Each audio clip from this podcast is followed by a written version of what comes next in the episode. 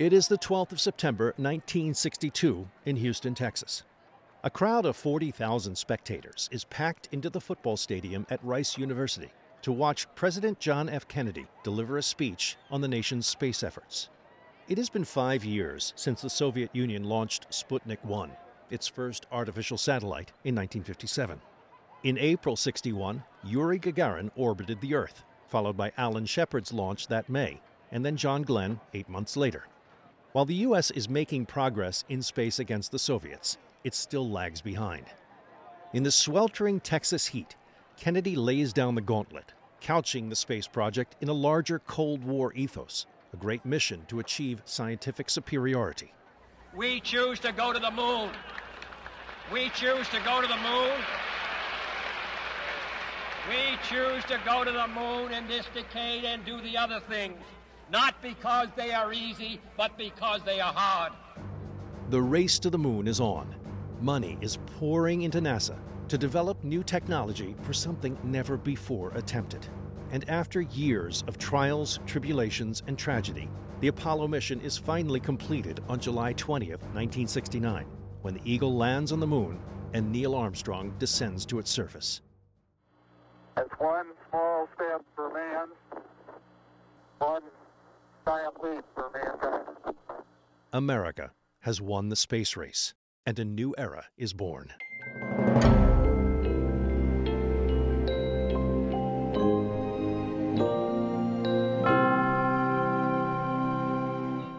Hello, all. Welcome to another episode of American History Hit. I'm your host, Don Wildman. So glad you're listening. All around the world today, there are those of us of a certain age who can summon a still vivid memory of arguably the greatest exploratory endeavor in the history of civilization. It came on July 20th, 1969, as Neil Armstrong carefully climbed down the ladder of the lunar module, becoming the first human to step onto the moon. For me, an eight year old boy, up far past his bedtime on a Sunday night, I remember watching those grainy images on our black and white RCA television hardly able to grasp the gravitas of that event, simultaneously witnessed in real time by so many millions across the planet. I remember I was mostly confused about who was shooting the camera, if Neil Armstrong was the first one out, but I was that kind of kid.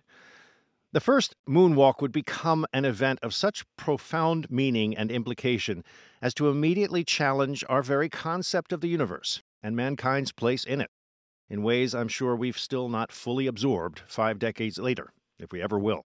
I am proud and pleased to welcome back to the podcast the writer Jay Gallentine, author of two great histories of the space program, Ambassadors from Earth and Infinity Beckoned. He's working on a new one right now entitled Born to Explore, out next year. On our two previous podcast episodes, Jay guided us through the early days of the space race and then further along into the Mercury and Gemini programs. I invite listeners to circle back to those earlier episodes. You'll get a nice overview of efforts from World War II onward, both here and in the Soviet Union. Today, we're discussing the grand culmination of it all the fulfillment of JFK's mission to reach the moon inside of a decade. Jay Gallentine, welcome back to American History Hit. Hi, Don. Thanks for having me on. Jay, as the story goes, we are now long past the days of adapting V 2 designs to become rockets and chimpanzees and dogs in orbit. Mercury has led to Gemini, Gemini to Apollo, all in a short span of years. I mean, looking back, it seems like a nice ordered process. It was, I imagine, anything but. That's right. And I think it was the Apollo 17 astronaut Gene Cernan who tried to put Apollo into perspective many years later. He said something like, We accomplished so much in so short a period of time that it set almost an unreal expectation for what you could do in a space program. Don't ever expect that kind of pace in the future. There's just going to be too much bureaucracy, too much arguing over the particulars. Apollo really broke the mold on that. So, brief overview Mercury got us up there, Gemini showed us how to get further out. What was Apollo intended to do? It was all about the landing, right? Absolutely. Apollo was all about Kennedy's challenge of landing a person on the moon and bringing him safely back to the Earth. What kind of new technology was going to be involved in that? What do they need to test out? There were so many new things to test out that it prompted a whole separate program of Gemini. So Gemini was never in the queue. They were planning to go directly from Mercury to Apollo. But people started to say, wait a second, we don't understand rendezvous and docking. We don't understand walking in space. We have this major new technology called fuel cells that we are going to be leaning on for the lunar voyage. And are we even going to be okay health wise spending up to two weeks in space? And so these really big problems, big things to work out, led to a whole separate program of Gemini. Jay, there are 11 manned Apollo missions, Apollo 7 to 17. But there was a series of earlier Apollo flights right back to the Apollo 1 tragedy. So let's start with that terrible and very sad day, that accident. I actually remember coming home from school. This is 1967, and my mom was riveted to the news. What happened in that event? Well, everyone thought that if there was a real danger that it wouldn't happen during a test on the ground for heaven's sake. They thought that it would happen during a launch or something out in space or even out at the moon. So this was not thought to be a particularly dangerous test at all. It was a brand new machine. It had never been flown with pilots inside it. One of the most complicated things that had ever been designed and built. And like so many things of that nature, it's a custom deal. You don't know exactly how all the wiring bundles are going to fit. You don't know exactly how all the little doors are going to open and close, how all the pipes are going to run. It was a work in progress. And then on top of that, you had some major characteristics of this early Apollo capsule that, in hindsight, were a bad idea. Number one was the access door.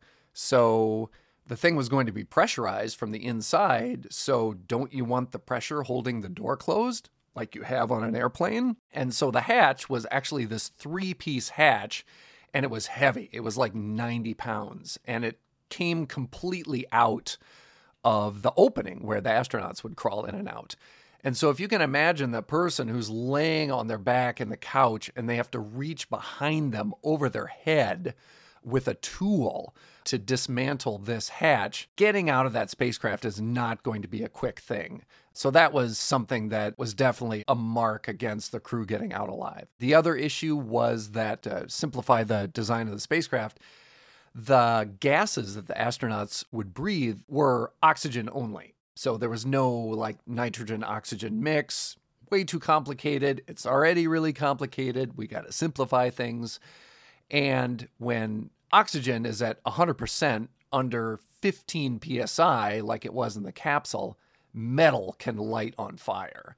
And so the speculation, the strong speculation, is that there was a wiring bundle where its insulation had been worn off by the opening and closing of a little access door. And over time, it wore away to the bare conductors on the inside. There was some kind of spark or other source of ignition, and it lit the oxygen on fire. And so these three men, let's name them Gus Grissom, Ed White, Roger Chaffee, this is the first time we have a three man crew. I mean, Gemini is basically two men, and then Mercury just famously one. And so the third man's there, obviously, to be flying the command module while the lunar module goes to the moon. So this is the first time they have this configuration a larger command module, a much bigger rocket, we'll speak of in a moment. So they're figuring things out as we see. Basically, during this test this rocket was not going anywhere. They were just testing it out. They're sealed in there, and that oxygen rich environment catches fire, and these guys just perish. It was horrible. Yes, that's what happened. So the manned hiatus follows that. They take some time off because that was obviously a shock to the system. And that follows the accident 20 months. They don't put anybody up in the air. But during this time, there was a series of unmanned flights, Apollo 4. They skipped Apollo 2 and 3 in the numbering, I suppose, out of respect to give some psychological distance from the event. So Apollo 4 is the next one, then 5 and 6. They are testing this new rocket primarily. Am I right? This is a gigantic machine that has been invented for this process. This was a massive rocket. It was the largest operational rocket of its time, an incredible amount of thrust, an incredible amount of payload to orbit. There were a lot of things to work out on it. They had built the assembly building 48 stories high, the equivalent of. The thing is gigantic. To this day, it takes your breath away. The problem that they were facing was suddenly they had a huge payload to carry off and get out of Earth's atmosphere, which included a lot more weight, not least of which was the lunar module. All of this extra rocket had to be built to house all of this stuff. So they overbuilt it, I suppose. This is the Saturn V. It's just, to this day, if you go to those museums, you just can't believe how huge it was and really did the job well. yeah, the scale of it was just unbelievable. I mean, the first time that I saw one in person, I had been reading about it for years, but then to go see one in person and see these rocket engines that just the injector plate alone is the size of a manhole cover. Every last thing on this very carefully engineered for performance as well as lightweight. You have the second stage of the Saturn V, which is running on liquid hydrogen, which is one of the trickiest things in the world to work with when it comes to rocketry. It has to be chilled far below that of liquid hydrogen. You needed a separate plumbing system to pre chill the tanks and they were out of weight and out of space for the second stage. And so they had to basically invent this common bulkhead between the two to separate these two propellants by millimeters that were hundreds of degrees different in temperature to make it all work and work perfectly. It's just mind blowing. Apollo 7 goes up. I truly never heard of this before I started preparing for this interview. I just skip over it. Everybody does. There was an Apollo 7 mission sent up with Wally Schirra, Cunningham, and Eisele. Actually, they are the first three man crew, now featuring the guy who drives the car and the other takes the lunar module. but it was Apollo 8 that really resonated with the American public. It's 1968, heavy duty year, by the way. And it's Frank Borman, Jim Lovell, who becomes very famous for Apollo 13 later on, and Bill Anders.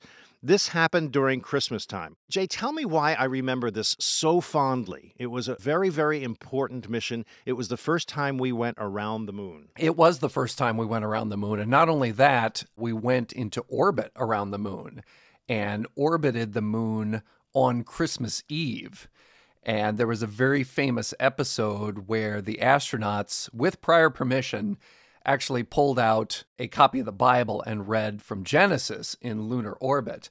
And religions aside, I think that it was a very moving thing. I like to think that it helped unite people and that it was a bit of a call for peace. This is Christmas time and Hanukkah, and all kinds of things are going on in the world at this time. We've had a very, very rough year of assassinations. It was Vietnam. It was incredibly fraught time in the news all day long. Suddenly, there's this very uniting mission where these three human beings doing what human beings have never done before. And we're seeing this moon up close from cameras that are inside. It's an extraordinary moment. It's also the first time that Earth is seen from space by human beings. It's the first time it's photographed, anyway. And that becomes a very central image, really, to this day of the environmental movement. Absolutely. So there's this famous photo that was taken on Apollo 8 of Earthrise, where the astronauts are coming around the moon and they're actually able to see and take a picture of Earth rising in the sky first time something like that had ever been experienced before by humans. Apollo 9, I'm insistent on naming these names because I don't want them lost in just the numbers and lists. Jim McDivitt, Dave Scott, and Rusty Schweickart. Then 10, Tom Stafford, John Young, and Gene Cernan, who I actually met, he was a lovely guy, are about testing the equipment out, taking the lunar module to the moon, but not yet landing it. I mean, it's really quite a step by step process in each one of these missions. They've got to really work out all the kinks. There's a lot of moving parts here. Absolutely. And the way that the missions ended up executing was not the original plan. Apollo 8, its original plan was not to fly out to the moon and go into orbit, but there were a number of factors driving that. A big one being the rumor that the Soviets were going to try to orbit something around the moon. And the Soviets were actually first to the moon with live creatures. They sent the spacecraft called Zond 5 there in September of 68, so a few months ahead of Apollo 8, but they didn't stay in orbit. There were no people aboard. There were a couple of turtles aboard Zond 5, and there were some plants. And when I read the manifest, I just have this picture in my head that I hope isn't a disservice to all the smart engineers who worked on Zond 5, but it's kind of this okay, we launch in an hour. Everybody go find something to put on board, you know, and people just like run outside and see what's laying in the yard and grab that. Okay, you got a couple turtles. Great, we'll put them in. Okay, Sergei's got some plants. Okay, we're going to put those in too. And that's what rode to the Moon. It was not on the Soviets' lunar rocket, it was a different rocket called a Proton. And again, I think it was more of a stunt. It looped around, it did a figure eight, and came back.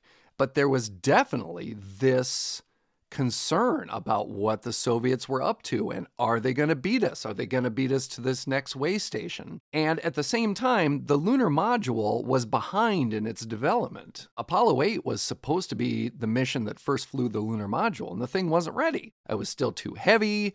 It had something like 100 major issues on it. I think in one of my books, I tried to say something clever like it had more issues than Reader's Digest, but it just wasn't ready to go. And so they said, okay, well, we're going to flip flop the Apollo 8 and 9 missions. We're going to send 8 to the moon, bit of a stunt, but we think we can do it. And then by the time we're ready for 9, the lunar module should be ready as well. Was it still a race at this point with the Russians at all, or had they officially lost? I think the Russians officially lost with Apollo 8. A lot of folks seem to think maybe it was Apollo 11 because that was the landing, but certainly at the time of Apollo 8, really by the time it launched, the Soviet hierarchy had said, you know what, we are not going to beat the Americans to the moon. The lunar module, you've mentioned it already. This is one of these crazy contraptions. It's a form follows function for sure. Basically, they just had to figure out everything they needed to do and then create a craft that could do that. It's a purely purpose driven because it's a crazy looking machine. That's such a wonderful way to put it, Don. I might borrow that phrase sometime if you don't mind. But the lunar module was never the plan. I mean, once again, when Apollo got going, the plan was we are going to have one massive spacecraft that launches from Earth and goes all the way out to the moon. And that same massive spacecraft lands essentially backwards on its tail. And then the astronauts slide down a pole or take an elevator, you know, because this thing is so big and all three of them are there on the surface, and then they blast off and come home. And quickly that proved to be technologically impossible. And logistically, it didn't make sense either. It's like, okay, well, that thing is going to have the parachutes for landing back on Earth. Why in the world do we need to take the parachutes down to the surface of the moon, plus all the maneuvering fuel to get home, and the radios and the batteries and all this stuff, you know, the life preservers, and take that all to the surface of the moon? What if we had a separate vehicle that was purpose built just for landing.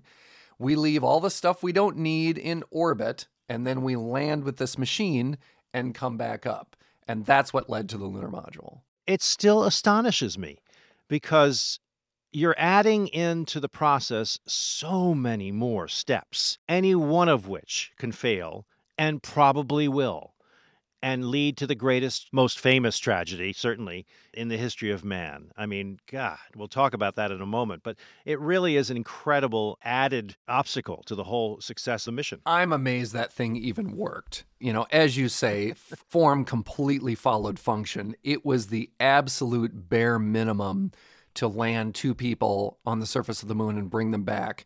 Everything was made as simple as possible the rocket engines on that didn't even need ignition systems. They used propellants that would ignite on contact, simple valves.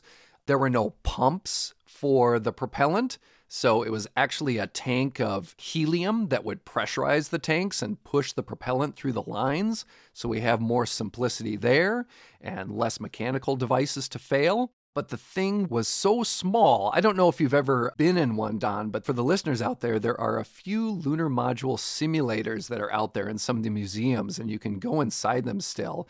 And the amount of space that you don't have there is staggering. The only place you can stand up is right up in front and two people can barely stand side by side, you know, and your head is like an inch from the ceiling. There's just no space in there. It's like a launch in a harbor. I mean, you only use this thing for one purpose, which is to get from the shore to the ship. It's not got to be fancy, it just has to do what it needs to do and get you there. Let's talk about how they chose where they were going to go. There's a whole other aspect to this moon mission where they sent up rockets with surveying equipment.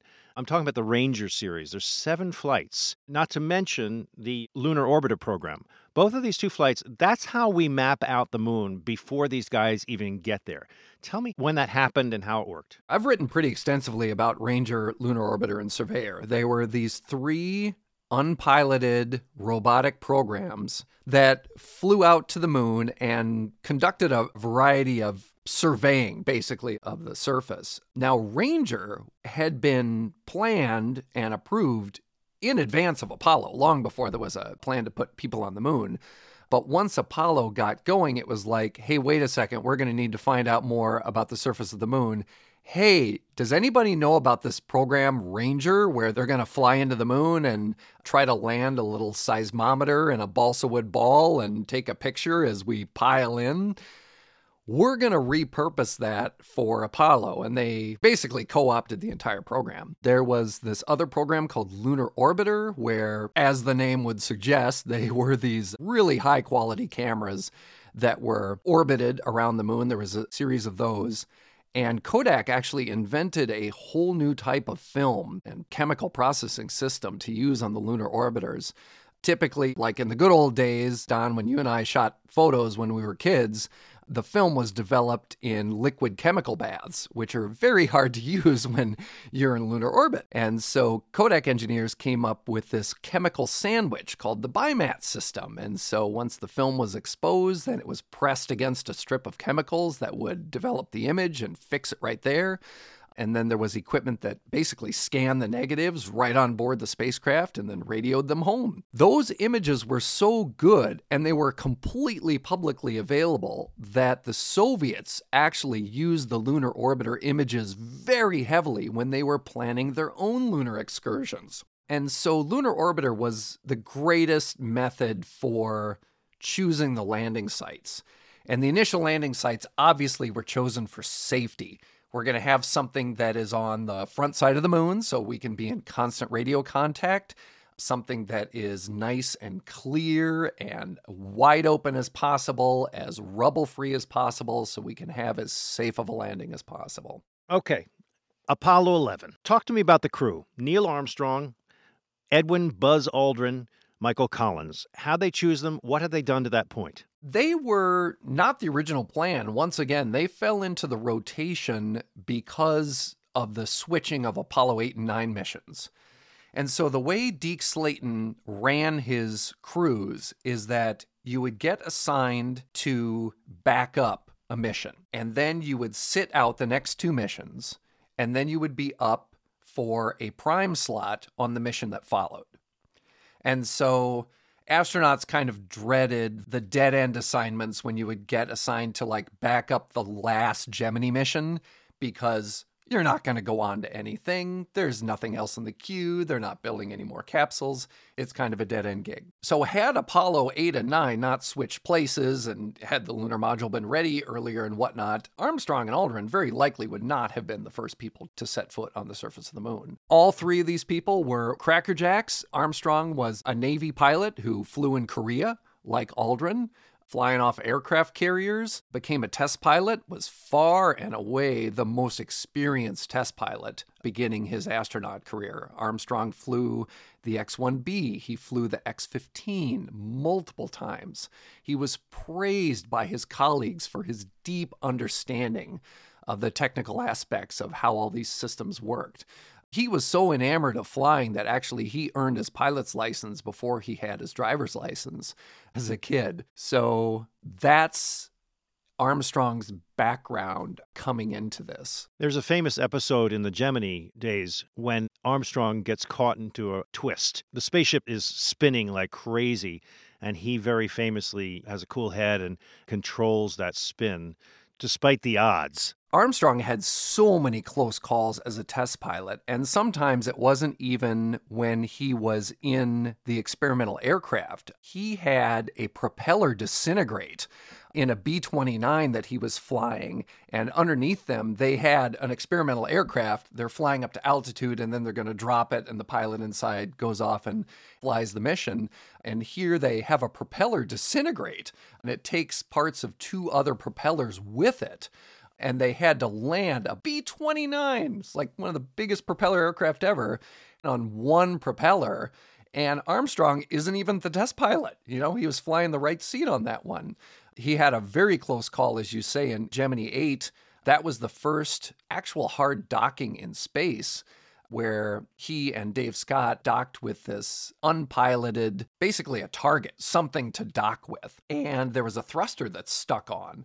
And despite their attempts to resolve the issue, they weren't able to. And the mission was aborted and they were back down in the ocean just hours later. That was another close call. When he was training for the lunar landing, there was this crazy contraption called the Lunar Landing Trainer that was a jet engine pointing down and a framework built around it with a seat and controls. And you took off and you had to balance on this crazy thing and then attempt a landing on it. And Armstrong said later that that was one of the most valuable things that he ever did. This thing was crazy dangerous, but it was great training for a lunar landing. And he had to eject on one of his flights, you know, seconds off the ground.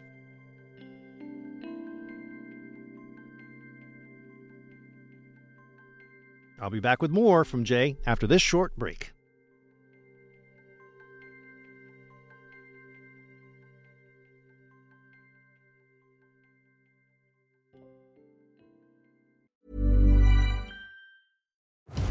Have you ever wondered if the Hanging Gardens of Babylon were actually real? Or what made Alexander so great? Join me, Tristan Hughes, twice a week, every week on the Ancients from History hit, where I'm joined by leading academics, best selling authors, and world class archaeologists to shine a light on some of ancient history's most fascinating questions, like who built Stonehenge and why? What are the Dead Sea Scrolls and why are they so valuable? And were the Spartan warriors really as formidable as the history books say? Join me, Tristan Hughes, twice a week, every week on the Ancients from History hit, wherever you get your podcasts. Hi there. I want to tell you about a podcast I think you'll like. It's called Mysteries at the Museum from Travel Channel, and it's narrated by me, Don Wildman, and is direct audio from my TV show, Mysteries at the Museum. On Mysteries at the Museum, I travel across the U.S. to find objects that tell shocking stories of American history. You'll hear about the portrait linked to the first bank robbery in American history, and about the failed invention from World War II that evolved into one of the most popular toys for kids. Objects carry a lot of power. They tell a story about a person, a place, or a time in history, and sometimes they just look like ordinary household objects. Uncover the secrets behind these incredible objects and learn about the history of war, science, crime, and everything in between. I think you'll like this podcast because it's telling every kind of American story through fascinating historical objects. So listen to Mysteries at the Museum wherever you get your podcasts.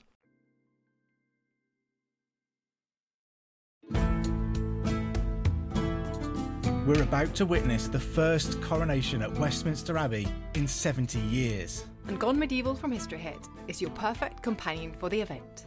From the earliest English coronation records, To what the royal regalia used in the ceremony means, from the surprising origins of the recognition part of the service. to the lavish banquets that took place afterwards. I'm Matt Lewis. And I'm Dr. Kat Jarman, and on Gone Medieval in April, we'll be exploring the medieval origins of this feast of pageantry. We'll try to pick out the key moments for you to watch and trace their origins back into the mists of time. We've got some great guests and fascinating topics to lift the lid on a moment when, let's face it, people all around the world will have gone medieval. Subscribe and follow Gone Medieval from History Hit wherever you get your podcasts.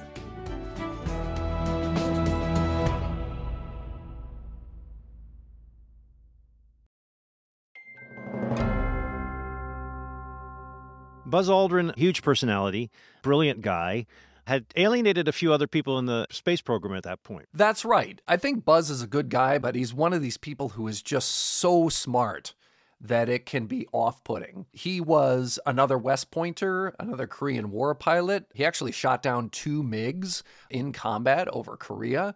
And then he went to school after the war and he got his PhD in astronautics. He wrote his PhD thesis on orbital rendezvous, in part because he was hoping to get selected as an astronaut, and he thought that that would be a good calling card. And I wouldn't disagree with that. But his application to be an astronaut actually was initially rejected because he wasn't a test pilot. He was able to get in ultimately because the requirements changed and he had thousands of flying hours under his belt. He was a good pilot. But he got onto a Gemini backup crew, eventually flew the last Gemini mission with Jim Lovell, and then entered the Apollo rotation. How was that decision made that Armstrong would go first instead of Aldrin? That's a great question. The first thing that I would have to say is both astronauts were completely aware of the significance of that event, the historical significance. Even though both of them would land at exactly the same time, which Buzz Aldrin has continuously pointed out in the intervening years, the person who actually set foot on the moon first would be renowned. They would be the Lindbergh, right? But what it really came down to was how the door opened on the lunar module. So that was just a chance of engineering. So it opened inwards and it opened towards the lunar module pilot. So if you were standing in the cabin, the hinges were on the right and the handle was on the left. And so when it was opened, then it would make more sense for the commander to get out first. And there were times when Armstrong and Aldrin would be in the simulator fully suited up practicing these maneuvers. And one day they actually tried to switch places so that Aldrin could get out first, even though the door opened up towards him. And they broke something inside the spacecraft. And it was like, well, this isn't going to work. It's ridiculous. It doesn't matter. You're both getting out. So we'll just have the commander get out first. I have often thought about that, just musing on the difficulties. They're in these bulky suits, they're in that tiny little space because that lunar module is not big. And they're trying to manipulate their large selves out of a fairly small hatch it's pretty incredible. I mean, obviously, they practiced it till it was perfect. They practiced it until it was perfect. There's a funny story, though, that when Armstrong and Aldrin returned from their single moonwalk, they climb back up into the cabin, and obviously, you come in on your hands and knees on the floor. And one of them noticed that there was a little part, a little piece of something laying on the floor they had actually broken part of one of the controls maneuvering around to get out the hatch. I know the story you're telling about. It's a toggle switch, and they can't take off unless they can switch that switch. And I think Aldrin had like a tip of a pen or something that he was able to use to engage it. It was circuit breaker or something. It became a very famous pen and was marketed as such after the fact. The pen that got us off the moon Okay, so we're at the landing spot. This is July 19th. The craft has gone around and around. Let me explain what has happened for anyone who doesn't remember this or wasn't around at the time. There was a point in moving towards the moon when the actual command module separates from the lunar module and attaches. So at that point, they drop all the extra gear, all the extra ship, and they have these two crafts attached at the tops of each one. And that's what's heading to the moon and goes around and around the moon until they're ready to go. That's the position they're in when they set up for the landing. That's right. So these two craft are docked together. So on the nose of the cone shaped command module was the docking hatch. And then on the top of the lunar module, so on the ceiling basically, was its docking hatch. And they've ridden out to the moon linked together that way. And there's a very short tunnel between the two that you can float through. Columbia being the command module and Eagle being the lunar module. That's right, yeah. And so they go into orbit around the moon at about 70 miles of altitude. And from there, obviously, it's a long trip down to the lunar surface. But after they undock, the first thing that Eagle, the lunar module, needs to do after it undocks is drop down to a lower orbit. So its descent engine is pointed forward and it's turned so that the windows are facing down towards the lunar surface so that the astronauts can study the landmarks as they pass and ensure that they're doing this properly. So the descent engine lights up And from the 70 miles where the command module will stay, the lunar module drops down to about 50,000 feet, which was the limit that Apollo 10 had gone to. So they went as low as 50,000 feet. Their lunar module was too heavy to land. And so then they came back up. That was their dress rehearsal. So at 50,000 feet, the astronauts are flying as if they're laying on their bellies, right? With the descent engine facing forward that engine lights up and begins slowing the craft down so that they can ultimately land. So now, at about 40,000 feet, there's a problem because the landing radar, which is mounted on the bottom of the lunar module near the engine, it has to be turned so that it can be pointed more towards the lunar surface. And so it's this thing that's about the size of a microwave oven, maybe, and it's on the bottom of the lunar module and it can pivot a little bit, but it needs to be pointed more towards the lunar surface. So the whole lunar module has to rotate. Now the astronauts are flying as if they're laying on their backs and they're looking straight up no longer at the lunar surface. But they had to fly in that orientation so that the landing radar could pick up the lunar surface. They're heading for what's called the Sea of Tranquility. That was the intended spot. Is that right? Yes, that's right. This is a big, obviously wide open, flat place, they hope. That's the intent. It, yeah. It turns out to be otherwise. So at some point, the machine has to be pointed downward so that the feet are in position to land. Absolutely. So that's a maneuver called pitchover, which was a really exciting time for the astronauts because they've spent several minutes just kind of staring out the window at space and they can't see what they're headed towards. So at pitchover, now all of a sudden, if you can imagine the lunar surface like rising up from the bottom of the windows, and then they can start to see the landing zone. So at this point, they are much closer to the lunar surface. They're traveling much slower, still horizontally. And basically, you've got these two controllers where you can kind of tick, tick, tick your way down in intensity until you're ready to land. Another amazing aspect about the lunar module was that you had a rocket engine with a throttle, which no engine had ever had before. Oh, that's cool. I didn't know that. And so by increasing and decreasing the power of that motor, Armstrong is able to guide this ship in to what must have been a precisely chosen place. I mean, if anything was chosen, it was this one spot but that's exactly what does not happen. That's right. So theoretically, you could have let the computer completely take you down all the way. You know, you could have just like stood there with your arms crossed in the lunar module and let the computer take you down. Armstrong, being one of the greatest test pilots in the world, easily was not about to let that happen. So I think all the astronauts had kind of agreed that they would be at the sticks for the actual landing. But the problem with Apollo 11 was that the targeting system was taking them into a series of craters, basically. And so Armstrong, as cool headed as ever, just takes that opportunity to say, okay, now I'm going to go into manual control and takes over and starts maneuvering around for a place to land. And this is so different from flying an aircraft. If anything, it's much more like flying a helicopter than a fixed wing aircraft. But essentially, when you land, you have to do so at no forward motion. So it's this process of finding a safe spot, maneuvering to it, and realizing that when you get to that spot, you need to be in hover mode and you're not traveling any horizontal distance at all. You're just able to come straight down. And as he did so, he just kept finding more and more areas where there was rubble, there were boulders. It's not safe. It's not safe.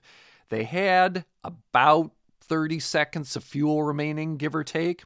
And Armstrong was finally able to find a place that was suitable and set the craft down there. I think it was about seven kilometers away from where they were supposed to land. So, in coming in, the issue is fuel. They're watching this clock because every moment they're burning more fuel and they only have so much. I mean, they had systems to both get onto the moon and then get off. Absolutely. So there's a completely different set of tanks and engine for the landing as there is for the ascent.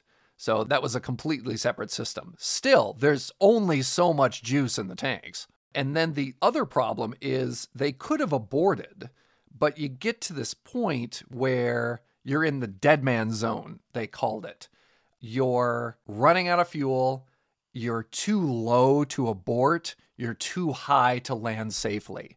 And it's one of these which are you going to go with? Ultimately, Armstrong did have enough fuel left to land safely. Not only safely, he does an extraordinary job. He lands so lightly, as I understand it, that it almost didn't bring the craft down far enough. And that's why this is a fascinating little factoid. That's why it's so far from the ladder to the surface of the moon. Because he landed it too lightly, too well, and therefore there was a bigger jump to make from the ladder. Yeah, so the lander didn't have hydraulics in the legs because it would have been heavy, it would have been complicated. How are you going to handle these fluids in space, all this stuff? And so the shock absorbers were this crushable metal honeycomb. Things only got to land on one time, it's lightweight, it works great. And the stroke of that compression was so small that there was this unexpected huge gap between the bottom of the lander and the top of the footpad. Why I take such pleasure in that moment. I guess it's just because it occurred to me then, watching it as an eight year old, wow, that's a long way he's got to jump off that ladder. And that's why they hadn't planned it that way.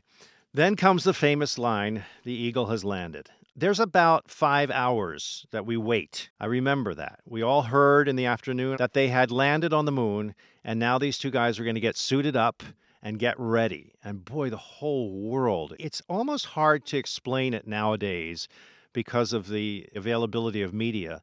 But you have everybody on planet Earth looking up at moon and realizing that there are two human beings on that thing for the first time. Uh, hard to understand, hard to communicate that to a modern audience, what an import that was. It's so true, Don. Exactly right. So today we have movies on demand and audio and your music, you know, when you want it, how you want it, what you want. And here we have something that's happening in real time that is unifying for so many people on the planet. There was something like 600 million people who were tuning in for this first moonwalk. I want to talk about one aspect of things. They were very prepared for things to go wrong. The sad tragedy of these guys either falling down or whatever, things might have gone haywire. Several documents were created, one in particular by William Safire, the speechwriter for Nixon. Let's talk about what Nixon was going to read should things go haywire up there. That's right. There's a really interesting backstory on this that I got from Frank Borman himself when I interviewed him. You were talking about Borman before and some of his legacy, Don. And after he left the astronaut corps, he had a little bit of a problem because his Air Force pension was not fully vested. And so he had to find some government work to do for like a couple more years. His pension was vested. Reasonable. So he went to work as the NASA liaison to the Nixon White House. And when the preparations were underway for Apollo 11, it basically came to Borman's attention that there was no plan in place in case the mission wasn't successful. And so he approached the rest of the White House staff and said, You really need to have a plan in place. You need to have something for the president to be able to say in the event of an Apollo disaster. And one of Nixon's speechwriters, William Safire, he wrote this speech, really a nice speech, actually, to be delivered by Nixon in the event that something happened to the lunar module and Neil and Buzz would not be coming home. You can see this online. It's July 18th, 1969. It was written to H.R. Haldeman from Bill Safire in event of moon disaster. I'll just read a few lines of what is a page and a half or so. Fate has ordained that the men who went to the moon to explore in peace will stay on the moon to rest in peace. Pretty good line. These brave men, Neil Armstrong and Edwin Aldrin, know that there is no hope for their recovery. They also know that there is hope for mankind in their sacrifice. These two men are laying down their lives in mankind's most noble goal, the search for truth and understanding. They will be mourned by their family and friends. They will be mourned by their nation. They will be mourned by the people of the world. They will be mourned by a Mother Earth that dared send two of her sons into the unknown. Oh my God, you choke up thinking of it. It's just an extraordinary, very real danger that they were going to face. We were going to be burying these guys as they sat up there, still alive, presumably. It didn't happen. Thank goodness. It didn't happen. It's a magnificent speech. It's not a particularly long one, but I think you can agree, Don, that it was just excellently written. It's free from political implications. It's even free from speaking to the fact that this was an American venture. It speaks to the people of the world. I thought it was excellently written. Agreed. On the flip side was a very interesting strategic discussion that Borman made to Nixon, who had all kinds of ideas himself, of course, of grand things happening while these guys were up there. One of which was, of course, they would want to play the Star Spangled Banner while they were standing on the moon, having unfurled the flag. And Borman says, yeah, not such a great idea. That's absolutely true. Nixon, he was as aware as anybody of the political implications of space success. He was definitely aware of that. And one of the ideas that was floated was having the two astronauts on the surface of the moon, here in an environment where literally every second of their activities has been planned out meticulously, you know, by an office full of people who've been working on it for years. No, no, no. We're going to have those two stand doing absolutely nothing funny. while the Star Spangled Banner is played. Not even a live band. I got to read from this memo. It's really comical to imagine this conversation. This is Borman to Nixon. Upon further consideration, I would propose that we do not play the Star Spangled Banner in conjunction with your split screen television presentation while the crew is on the lunar surface. My reasons for this are as follows A.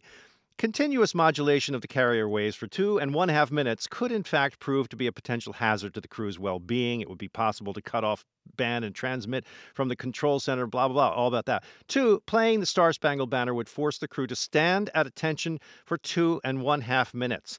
This time, plus the time allocated for unveiling the play. Oh my God, he's like, Are you kidding me? We can't just have these guys up there just standing there at attention while we indulge ourselves. It was pretty amazing this doesn't happen. It's an extraordinary experience we all had watching these guys collect rocks. Mostly in the images afterwards, we get the clarity of the grandeur of what this really was.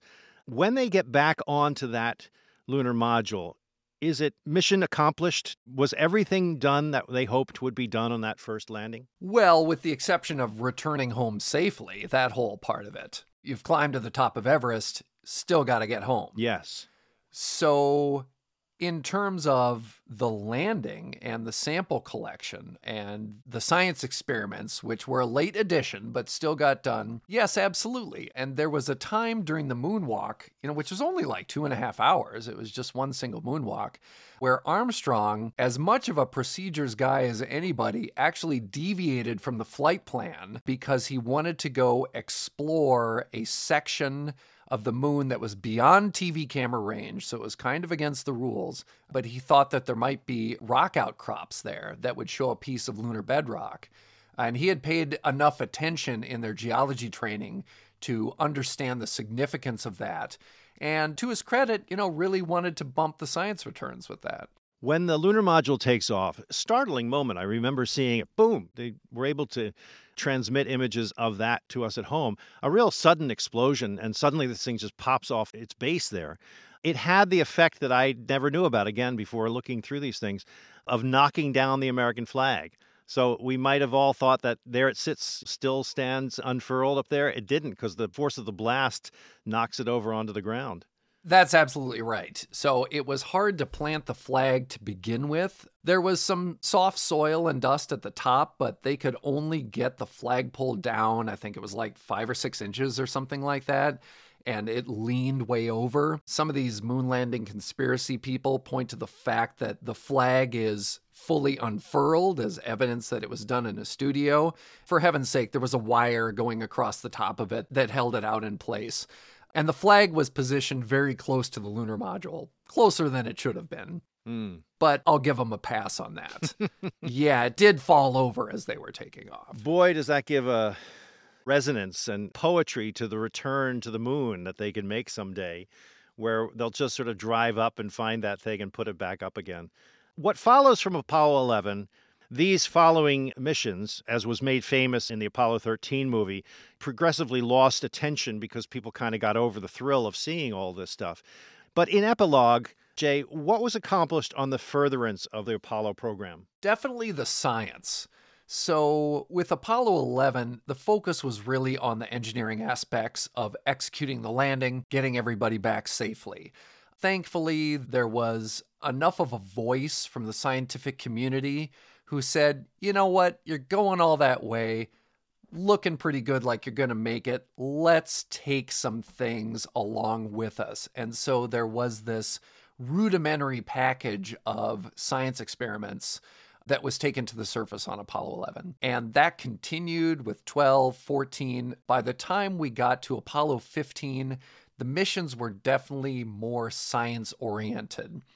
So the lunar module had actually been able to be upgraded so it could carry more. It could carry this vehicle so that the two astronauts could actually drive a little further away to lay down their experiments. Much more robust package of experiments.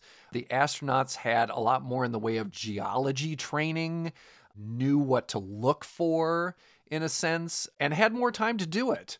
And then by the time we got to the final Apollo flight on 17, we actually had a professional working geologist, Jack Schmitt, who was the lunar module pilot, who flew to the surface and could practice his craft there as a geologist. Well, upon that first footfall, we had won the race. I mean, officially, we'd won it years before, really, as we pointed out.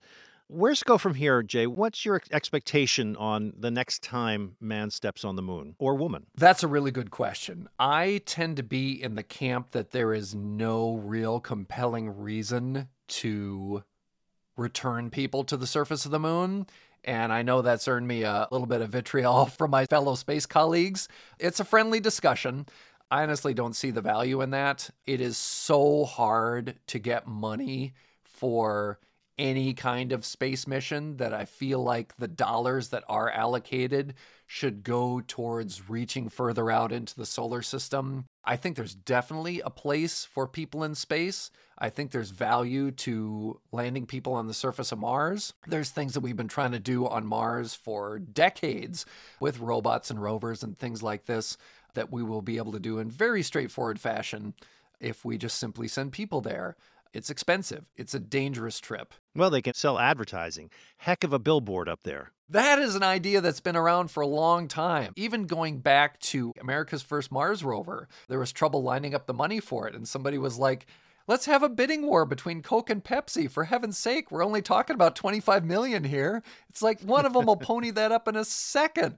To have a Mars rover that comes down that says Coke on the side and the internet's going to go wild for it, people will love that. I don't know. Maybe I'm sentimental, but I just feel like it would be a worthy thing to do if only to unite the peoples again which we desperately need. Also, the Earth Day aspect of it, the environmental aspect of it, could be useful. Jay, mission accomplished. We've done it. We've taken this audience. I hope they've stayed with us over three episodes from basically World War II all the way to 1969 throughout the space race. The Americans win, good for us, but really humanity wins through a lot of sacrifice and a lot of expenditure.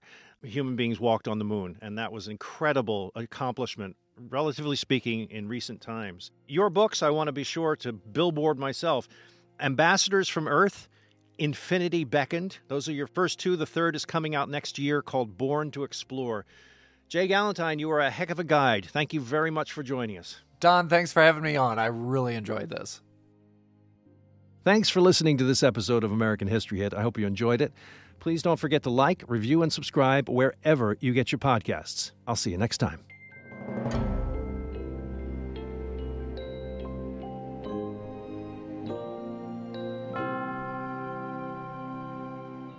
This podcast includes music from Epidemic Sound. Thank you for listening to this episode of American History Hit. Please follow the show wherever you get your podcasts. It really helps us, and you'll be doing us a big favor. Don't forget, you can also listen to all these podcasts ad-free and watch hundreds of documentaries when you subscribe at historyhit.com/slash-subscribe. As a special gift, You'll also get your first three months for just $1 a month when you use code American History at checkout.